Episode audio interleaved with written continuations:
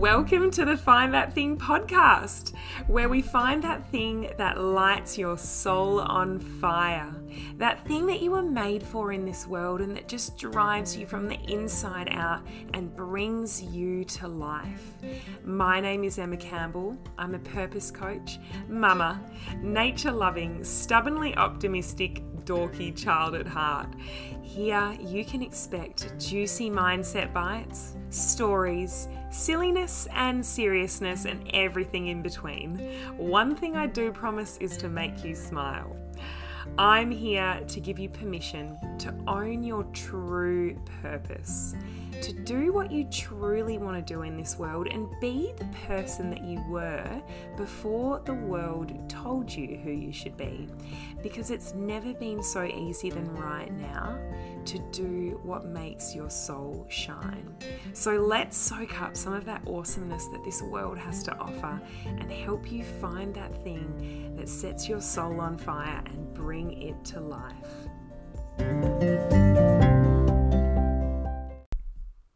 Hello, hello, hello. Oh my gosh, I am so excited to bring you this episode it has been a long time coming. As you may know, if you've been following my social media journey or if you know what's been going on in my life in general. And that is something that I've been wanting to share for so long, and it's these massive, massive changes that have been occurring in my life, and that's around moving house, building a house, getting um, giving birth and raising a newborn, um, being the mother of two kids, and going through lots of challenges and lots of growth and lots of learning in that process. And I had initially intended to do a two part podcast series where the first part was going to be me sharing some learnings before I had given birth and then sharing some learnings after giving birth. However, I heard a really, really great quote the other day. I think it was Rachel Hollis on oh Jay Shetty's On Purpose podcast, and she talked about sharing and talking through the scar, not the wound. Talking through the scar, not through the wound. And what she means by that is, and it's not her quote, by the way, I think it's one of those famous quotes that's just been sort of rejigged by many different people, is not sharing and not talking about the learnings when you're deep in the pain, but waiting until You've got to a point of understanding what the purpose of that challenge was before sharing that message, you know, with the world. If it's if the purpose of it is to help others learn and to help others grow. Obviously, it's a different story if we're talking to friends. If it's that case, I would say bloody get get those, you know, get those negative thoughts or those tears or those hard hard moments out, you know, even if you are deep in the wound, share that with someone. But when we're talking about helping others grow and learn, which is the intention of this podcast, I loved this quote because I think it's something that will help you grow and find meaning in such a easier and faster way and that's about talking through the scar and not the wound. And that's where I would say I am right now. I'm in the scar phase, not the wound phase in that the last sort of three, four, five, six weeks have definitely been a challenge. I've been challenged in lots of ways that I've never experienced before. And one of those big ones was leaving our home and leaving our place of security, leaving that nest when I was very heavily pregnant and only wanting to create that nest um, and create a really safe place for my beautiful little newborn. And having to leave that nest and coming to a whole new home and lots and lots of unknowns in terms of when that when that labor and when that birth was going to occur and also when a house was going to be built, and there was a whole heap of stuff about finance and when that was going to occur. There was lots and lots of unknowns. So I wanted to share with you some incredible learnings that I have achieved in how to surrender, how to trust, and how to let go of control when you're in a time of big transition in your life and everything feels uncertain, everything feels like it's changing. You don't know what the future's going to look like. You don't know what is next and how it's all going to work. And that can really invoke a lot of fear, a big fear response. And part of this podcast episode, I would love for you to reflect on what your early warning signs of fear are for you. Because when you catch them early, when you know what your early warning signs are, you can turn them around a lot faster. I think I've shared before the analogy of thinking about a car sitting at the top of a hill. Uh, it's sitting in it's sitting uh, in idle, or at least maybe you've actually taken the keys out of the ignition, and you've popped it into neutral and you've given that car a little bit of a push, a little bit of a nudge at the top of the hill, and it's slowly starting to build up a little bit of speed. If you were to jump in front of that car right at the top of the hill as it's just only gained a little bit of momentum, how easy would it be for you to be able to stop that car? Pretty easy, right? You'd probably be able to even stick two fingers out and you'd be able to stop the car because you've caught it early. What happens if you let that car keep going and you let that car roll down that hill and keep building more and more momentum on itself? builds up a lot of speed and a lot of heaviness and a lot of energy, right? And there is no way that you would be able to jump in front of that car at the bottom of that hill or possibly even halfway along that hill because it is too strong. You've waited too long. So, if we catch those early warning signs, you have a much greater chance of being able to turn that negativity and turn that fear and all those negative emotions around a lot faster and a lot easier than waiting until they're at the bottom of the hill and you're just, yeah, you're in a bit of a state. so, part of it is getting you to think about what your early warning signs of fear are. And I'll, I'll actually I'll share mine right now. A couple of mine that I've noticed over the last four weeks after having given birth and, you know, being in that state of just everything is unknown and everything is changing. I'm learning a new newborn, and don't worry, I'm going to share my birth story in a second. I noticed that I was in fear. I was 100% in fear, and it's something it's something that I haven't, if I'm really completely honest, I haven't been in this state for many years. It used to be quite quite a normal state for me. and I can really recognize these signs so well because they used to they used to be my life. And since practicing a few different practices which I'll share with you in a second, I've been able to move through them so that they're not my default state anymore. But I would like for you to think about what yours are and I'll share mine right now. So the first key one is overthinking.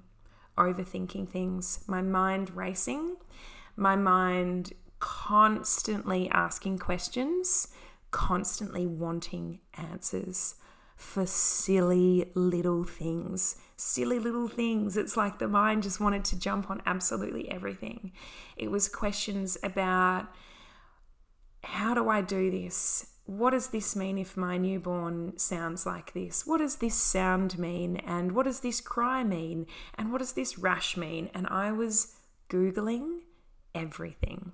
So, Googling stuff is also one of my early warning signs. So, overthinking, Googling everything. So, I know that I'm in fear if I'm hopping on Google to have every question answered that my mind pops up with because it's a way of, you know, feeling safe, a way of feeling or getting a sense of control, right? So you can understand why your mind wants to do that. It wants to feel like it's okay, like it's safe, like it knows the answer, like it has that sense of control. But if we let it keep creating that cycle over and over and over, then it can become too much. And that's when it starts to get destructive. And I can I can feel when my mind is heading in that direction and I can catch it really quickly now and I can turn it around. One of the other things is trouble for me. One of my early warning signs is trouble making decisions a lot of trouble making decisions. So, usually, I'm a really great decision maker and I instantly know what I want to do and what's going to be the best course of action. And I'm really confident and clear in those decisions. And what I notice is when I'm in fear and in overthinking, oh, trying to make a simple decision like what time to go to the park or whether to go to the shops before the park or the park and then the shops, or what to dress my baby in, or um, gosh, like whether I should put almond milk or normal milk in my coffee. Silly, silly, tiny little decisions. It's too much for my mind because my my mind has become become consumed with overthinking so many other things it's in a state of fear that it's really struggling to make those really simple, higher level cognitive processing decisions, like literally making a simple decision about coffee. So that's one of my other early warning signs is trouble making decisions. Um, one of the others is teeth grinding for me. So I'd wake up in the morning and I'd feel just along my jaw, I, I just I clench I clench my teeth at night if I'm feeling a little bit anxious or a little bit fearful. And that was one thing that I was noticing as well. It's just that that feeling of having clenched my teeth all night. So these are my early warning signs. And I would really, really highly encourage you to think about what yours are. How do you know that you're getting a little bit stressed or that you're getting a little bit fearful or a little bit anxious? Because if you can draw awareness to those and you can even let your partner know what they are, actually, it's a good chance that your partner probably knows what your early warning signs are better than you do. So you could possibly even ask your partner, How do you know that I'm a little bit stressed? What are some of those things that you notice from me?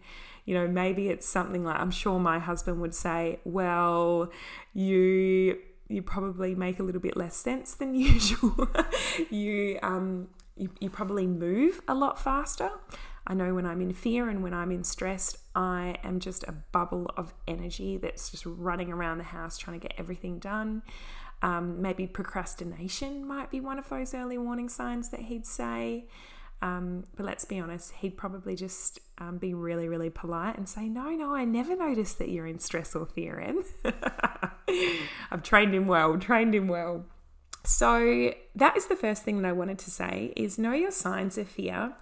And at the end of this episode, I'm going to talk a little bit about coping mechanisms for if you are in fear and if you are in stress, maybe you're going through a really big transition in your life right now, whether it's a new job, whether it's a new baby, whether you're moving house or building a house like I am, whether you've just started up a new business and you have no idea where it's going to go, whether you're going to make money out of it, whether people are going to care what you have to say, all of those big, scary, um, scary transitions that can occur. We're going to talk through some of the coping mechanisms to make sure that you've got a few in your toolkit that'll help you stay aligned and help you stay on track when you're feeling a little bit out of sorts. So, before I move on, let's talk about my birth story. So, if you're not into birth stories, even though I don't think I've met anyone who's not, met, oh, maybe there's a few men out there actually that weren't too interested in hearing about a birth story. But if you're a female who's about to give birth or you have given birth before, I'm sure you will froth on a good birth story. So I'd like to share it with you. The first thing I want to say is do you know what was the hardest part of my entire birth? It was actually the lead up to the birth. It was the not knowing when I was going to give birth, and I went past my due date by six days, almost seven, depending on what due date calculation you go by. And each one of those days felt like a millennium. If you have given birth and you had you were given a due date and you went over your due date, you'll know what I'm talking about. And I really did not set myself up for success in this particular birth because with um, my first, with little Oscar, who's um, two and a bit now, he came almost on due date. So just a t- like one day after.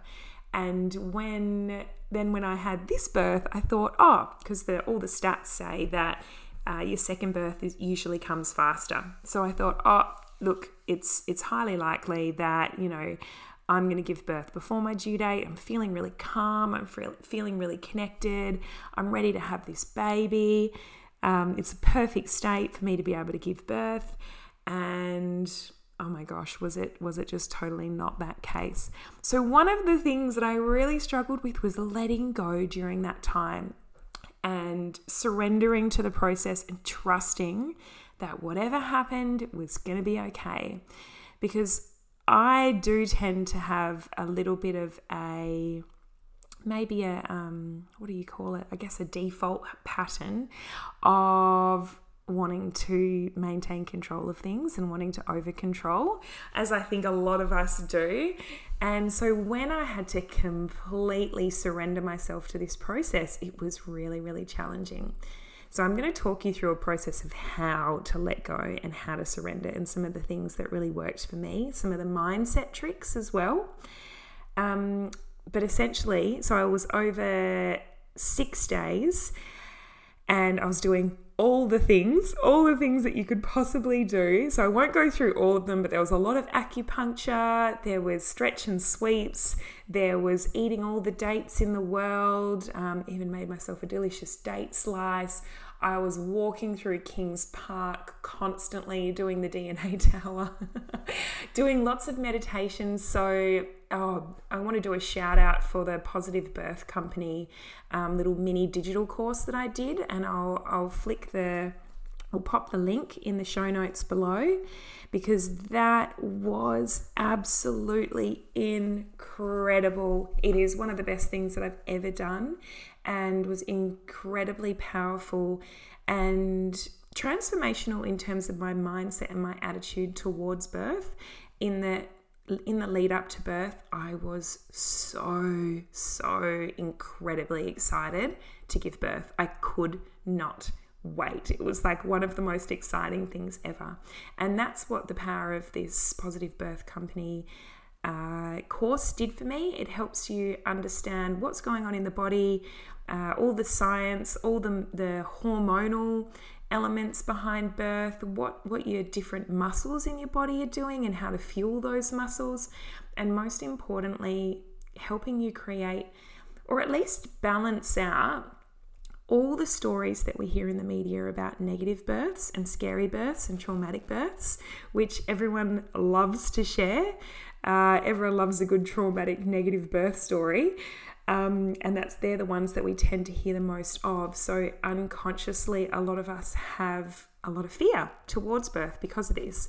So this little mini digital course by the Positive Birth Company will at least help you see another perspective so, if you've only got one perspective, which is all the negative stories, this will at least give you another perspective, a different way of seeing birth.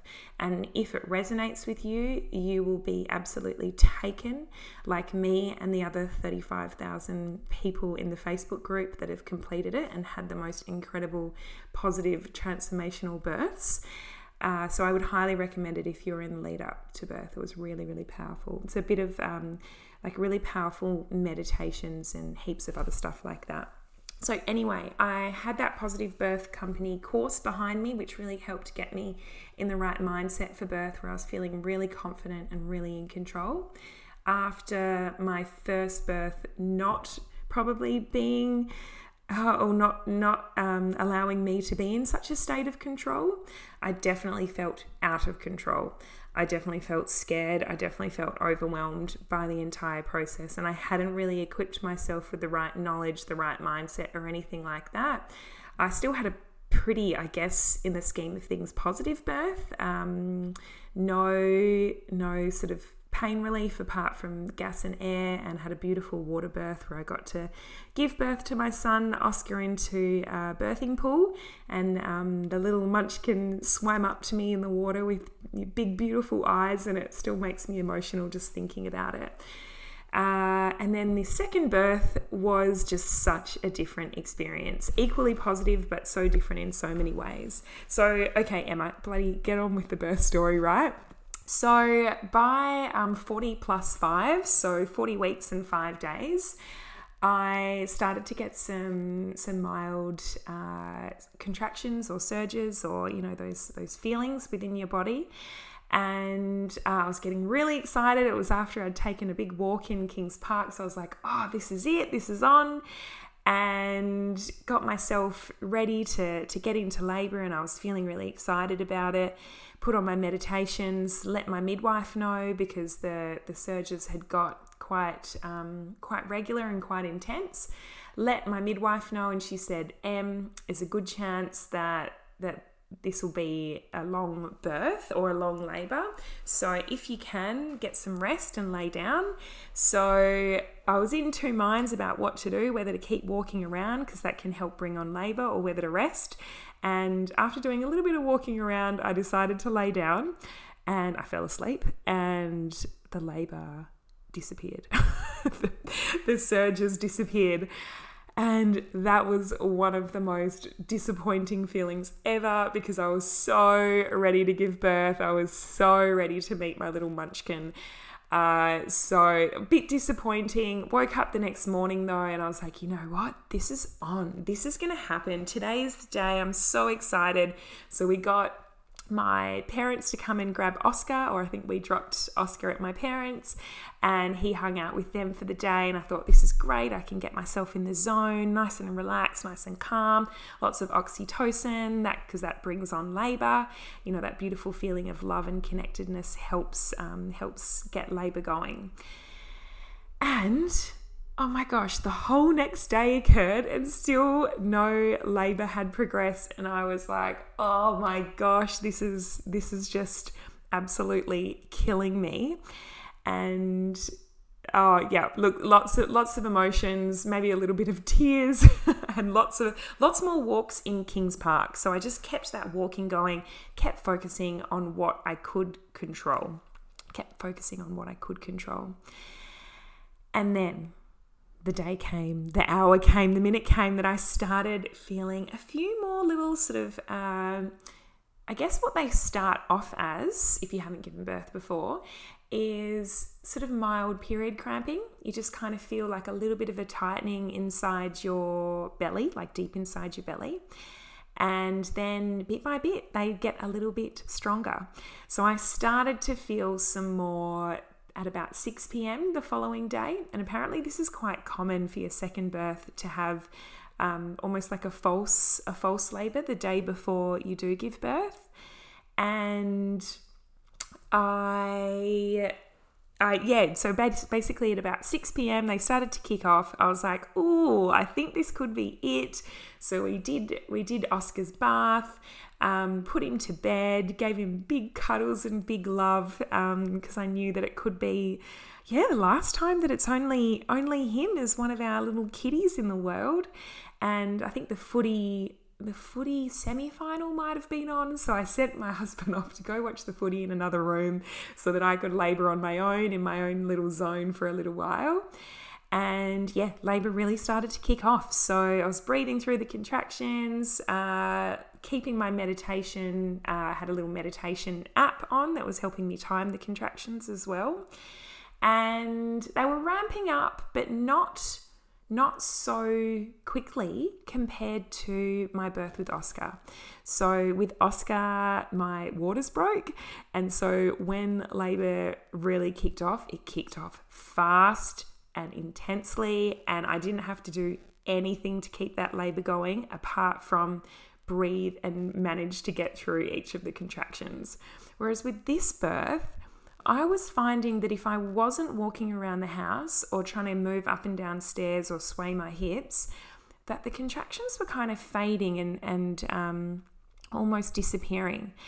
And I was by this stage a bit fed up. And I knew that if I if I didn't get this this labor happening tonight, that I was going to start to really, really get exhausted. So I really followed my intuition on this and thought I'm going to even though it's still quite early and the the contractions are pretty manageable. I was just breathing through them at this point. I called my midwife and let her know how it was going, and she happened to be just around the corner, and we were also about 30 seconds down the road from the birthing center, so it was really, really lucky. She said, Come in, I'll check you, we'll see what's going on. So I popped in and she checked me. She asked, Do you want to know how far along you are? So um, this is one of the questions that they'll often um, they'll often ask you is like how much um, dilation or cervical dilation you've already gone through, and I said no because I didn't think that I had progressed very far, and I didn't want to be disappointed if she said I was only like one or two centimeters or something like that. And she was really beautiful. She said, "No worries, it doesn't matter because you are more than." Far enough progressed along for you to be able to stay. So she said this really beautifully positive yet quite ambiguous statement, which was enough to give me like a beautiful sense of confidence. And she said, You can keep laboring here, all good. So I labored at the birthing center for a little bit longer. I told them I want to get in that bir- in that bath as soon as I can. Uh, I had the TENS machine on and I was just swaying my hips, and I just noticed that this birth still wasn't really progressing. Like it wasn't amping up. It was very, very different to my birth with Oscar. So I was really quite confused. And that birth with Oscar was my only reference point. So it was kind of a tricky one for me to manage. But I got this, I got this kind of intuitive nudge like, if I just have my waters broken, similarly to what happened with Oscar, I I know that things will progress.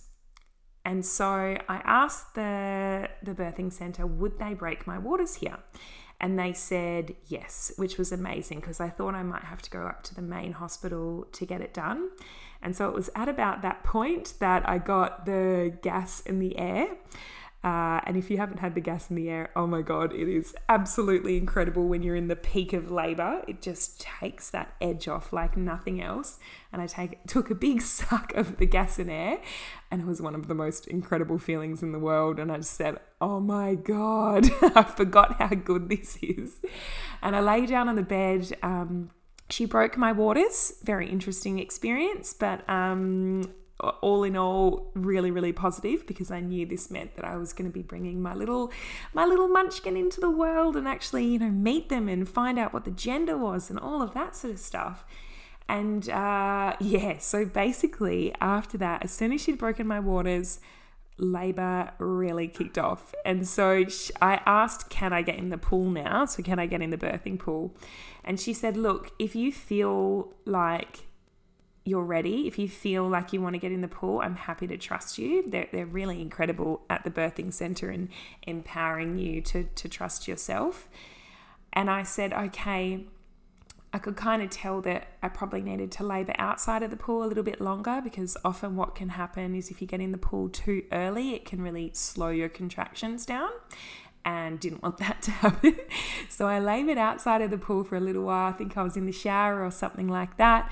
And I had a couple of pretty intense surges where I just felt baby start to engage and really move down. And I even felt like my my voice got lower, uh, as I am quite a verbal labourer. so so that was uh, quite entertaining, I think, for for them and for me. And it's worth saying that in between surges or in between, you know, those those contractions, you are so completely normal. Like you don't feel a single thing. So while in the moment of a contraction, it's pretty bloody intense, when you are out of that contraction, you can just have a normal chat and um, you can laugh at yourself and all of those sorts of things. So there was lots of that occurring. So after a couple of surges out of the bath, I was like, all right, I am ready to get in that bath. And I almost like ran across the hall, I think completely nude at this point, and just jumped in the bath with the gas and air and labored in there for a little while. And one of the trickiest parts of the whole labor, which I really wanted to share this with you, it's probably getting quite um, quite personal, but I but I wanted to share it with you because it was it was such a great learning for me. Is I was being encouraged to to push down, to push baby down, and that was partially my probably my fault because I had said I felt like baby was moving down. And so I then I think the midwife thought, okay, well I'm going to encourage her to push down. And whenever she asked me to push down, just something did not feel right. I didn't feel like I was ready. And I remember with Oscar that when the baby was ready to move down, like when you were ready to push, there was no denying it. Your body took over. Like you didn't have to push at all. Your body did everything for you. It's so, so incredible. And I didn't feel that feeling. And one of the hardest parts of the whole labor was pushing when I didn't feel like I should be. And the thing that I'm the most frustrated about, or maybe not frustrated, but one of my learnings from the process was I should have trusted my gut and I should have spoken up about that. And it ended up being completely fine. But what it did mean is that I was pushing against a cervix that wasn't yet fully dilated. And so it put pressure on the cervix and it basically increases a bit of your, your pain. And that was one of the big takeaways, the big learnings that I took from the whole birth is that every time I trusted my intuition in the birth and the whole birth process, everything went really smoothly and really easily and really well. When I denied that little gut impulse, that little that little um, feeling, that's when things were hard. That's when things were harder. So that was just a really big learning for me. And so essentially, what happened is after trying to push but realizing that my cervix wasn't ready, I asked her to check me, and she said, Oh, actually, you're only eight and a half centimeters, so please stop pushing. and I was like, Oh my God, okay. And the funniest thing was that literally at that point that she checked me, I think she may have moved a little bit of my cervix out of the way that's when I was suddenly ready to push. So she said, Look, don't push, do whatever you can to stop pushing. And it was at that point that my body started bearing down and just naturally pushing that baby out. And it was the most incredible, oh my gosh, just awesome feeling after having you know, some time where it just things weren't working. And so then baby came out into the world, I think in just a couple of pushes, and I got to see that she was a little girl, and that was really, really awesome. Uh, she swam up to me, or kind of swam up to me. She actually had the umbilical cord wrapped around her a couple of times, and I want to say that that don't freak out if that ever happens to you if you give birth or if you see a birth that occurs like that, because apparently it is super, super normal for the cord to be wrapped around, and it's not a big deal. Uh, so the midwives are amazing. They just unwrapped the unwrapped the cord and then passed it up to me, and oh my gosh, it was just the most incredible, beautiful moment. And I looked at her, and oh my gosh, I just said, It's my little girl. And I've never been able to say that sentence before. And I said, It's little Hazel. So, Hazel is our newest member to our family, who is now four and a half weeks old and has just been a little gosh, like a petal of beauty and love, and has just been so, so awesome and just totally completed our family. So, that that is the main part of the birth story and you know one of the most beautiful moments was just being able to sit or lay on the bed after the birth and look around with my husband laying next to me i think maybe having a little nap at this point and little hazel on my chest um, having a little feed and just being in this moment of such complete and utter gratitude and appreciation and love for this gorgeous little girl that was brought into our lives, and my beautiful husband who supported me so well along that labor process, just, you know, uttering words of motivation and positivity and fueling me with Berocca and massages and just being there with me every step along the way. So it ended up being maybe an active labor of, gosh, from probably about like 8 p.m until 3 a.m. she was born. So, yeah, probably about six to seven hours all up. I guess I I feel like labor only properly kicked off at maybe 11:30, 12ish, but there was a bit of a lead up between eight and midnight um, where things were definitely progressing as well. So I guess overall, ultimately, quite a quick ish birth. There's definitely faster births out there and definitely longer, but yeah, overall, it was one of the most positive experiences ever. Completely, um, sorry, uh, especially compared to Oscar's birth, where I felt really out of control. I felt really in control for this birth and really empowered and confident. So that was a massive thank you to the Positive Birth Company. I wouldn't have been able to be in that mindset without that. So that was my birth story. And now I want to share with you some of the tips that I went through in order to help me let go and surrender. The first one is a little four step process on how to let go and get what you want and surrender to the process. And the first step the first step, which we often forget, is setting the intention of what you actually want. What do you want in the process? What does good look like? What does the best case scenario look like? Setting that intention, setting that vision for the future of what you want to be moving towards. And then the second step is taking action that is aligned to that vision, taking action that is aligned to that particular intention that is aligned to that best case scenario and taking action in line with what feels right intuitively. So, following your gut, trusting your intuition on what actually feels right to help you move towards what you want. So, one, what do you want? What does good look like? Create that picture in your mind of what you want to move towards, and then take action in line with what supports that vision from that higher place with what feels good intuitively. Number three, third step, is focusing everything on what is within your control and letting go of what not of what is not in your control. I'll say that again. Focusing all of your energy and all of your time and all of your focus on what you can control in the process. And you can even write yourself a little table where you you label out the top left column with the word control and then the top right column with not control and actually listing down what is within your control here in this particular situation.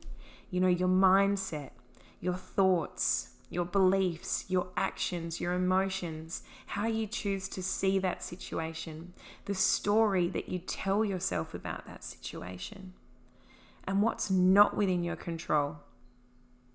Everything else, right? What is not within your control? The events, the weather, when the baby comes, your friends, other people, outside circumstances, what the traffic looks like, you know, other people's behaviors, other people's actions. There's a lot of stuff that's not within our control, and we want to move all of our energy into what is within our control. The fourth and final step surrender everything else. So surrender the rest. So surrender what you can't control. let go of that part. And that is the hardest part. And one of the tips that my coach, Sammy Fleming, actually gave to me was this practice of softening. Softening. Even the word softening is just beautiful, isn't it? And that's physically letting go. I'm even doing it right now, giving my neck a bit of a shake, letting my body just relax, untensing just letting every part of your body untense and just soften and relax. Take some big, deep breaths in and consciously choose to let go of focusing on what you can't control. And knowing that if you act from that place of intuition, so if you're focusing on what you can control, and if you're focusing on acting from a place of intuition, that you will always be supported. When you're acting in line with what feels right and what feels good for you, and what your heart is leading you towards, and what your gut is telling you to do, while it's scary, that is the place that is going to most support you for your greatest good and your greatest life that is what's going to fully support you long term. And while you don't know what that ultimate long term looks like, which is a good thing, right? We wouldn't want to know what the whole path looks like, otherwise, it would be boring as hell.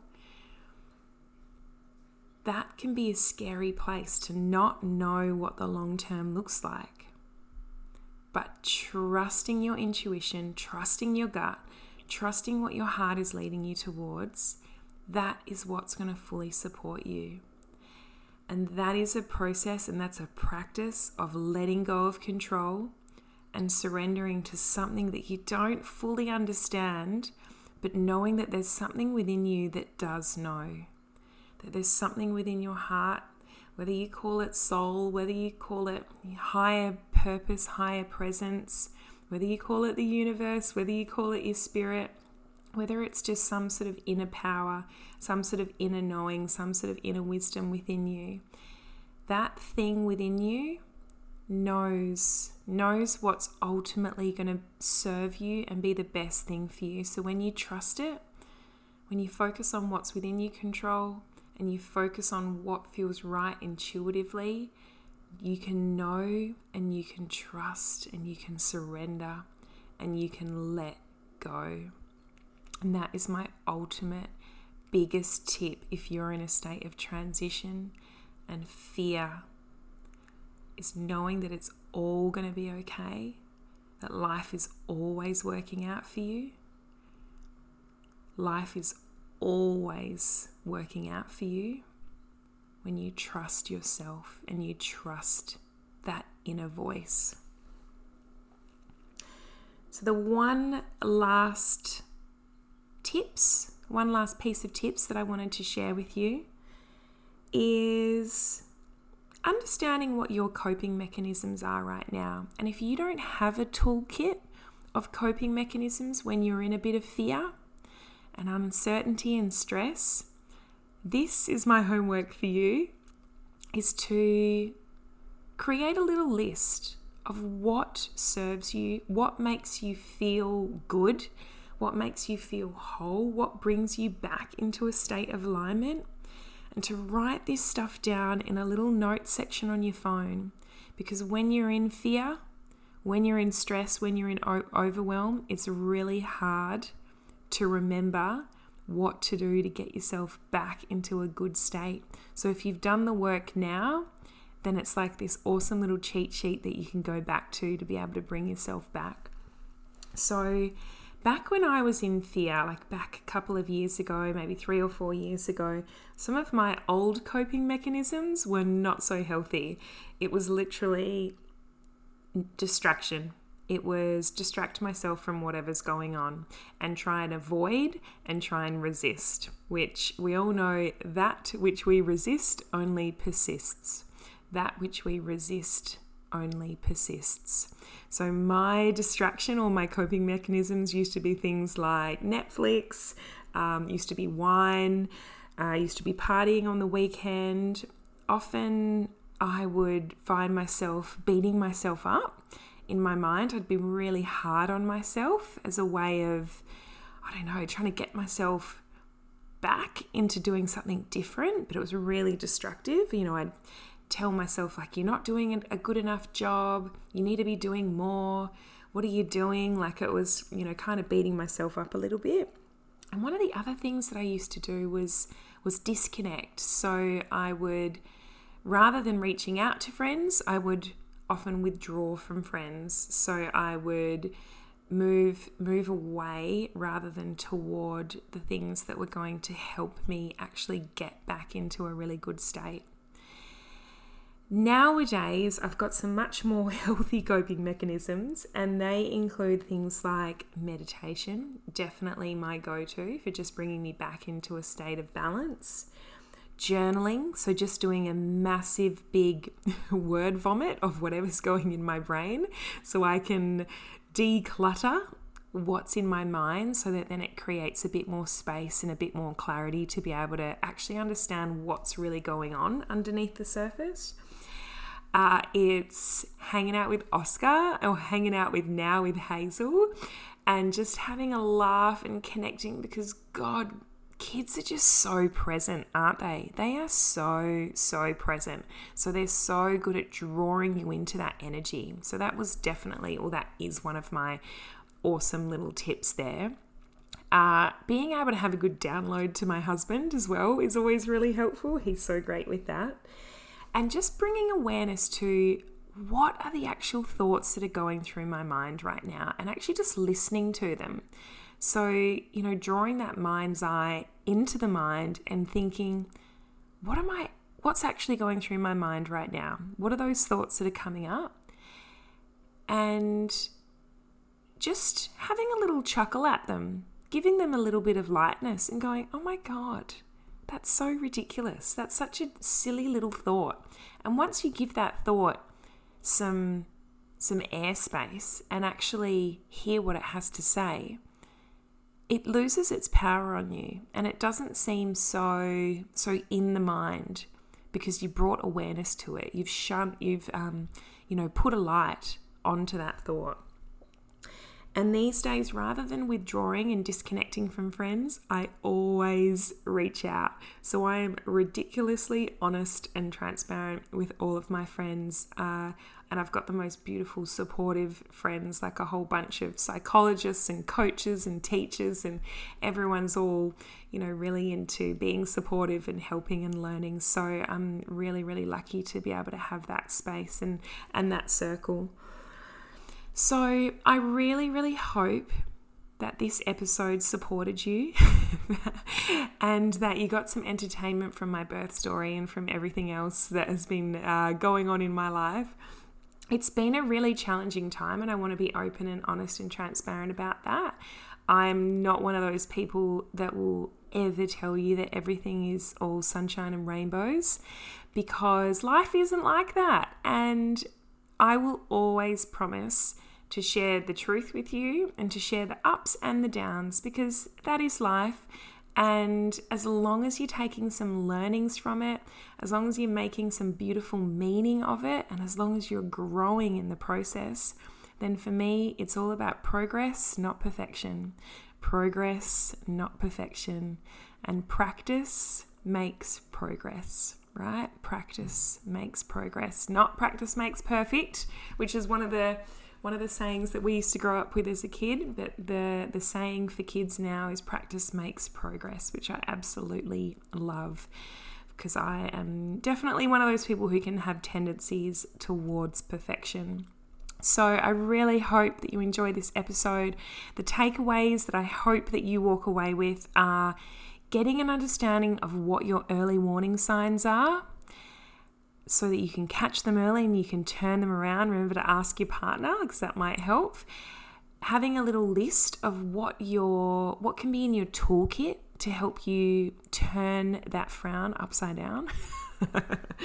and maybe getting some awareness around what are your early what are your um, coping mechanisms right now so that when you are in a state of uncertainty or fear or transition and everything just feels scary because you don't have a feeling of control over what's going on in your life, know that you've got a toolkit that you can go to to help bring you into a state of flow and into a state of feeling good again.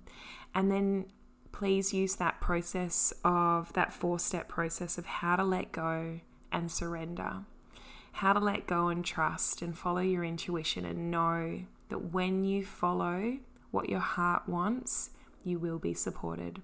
Sending lots of love and light and all good things your way.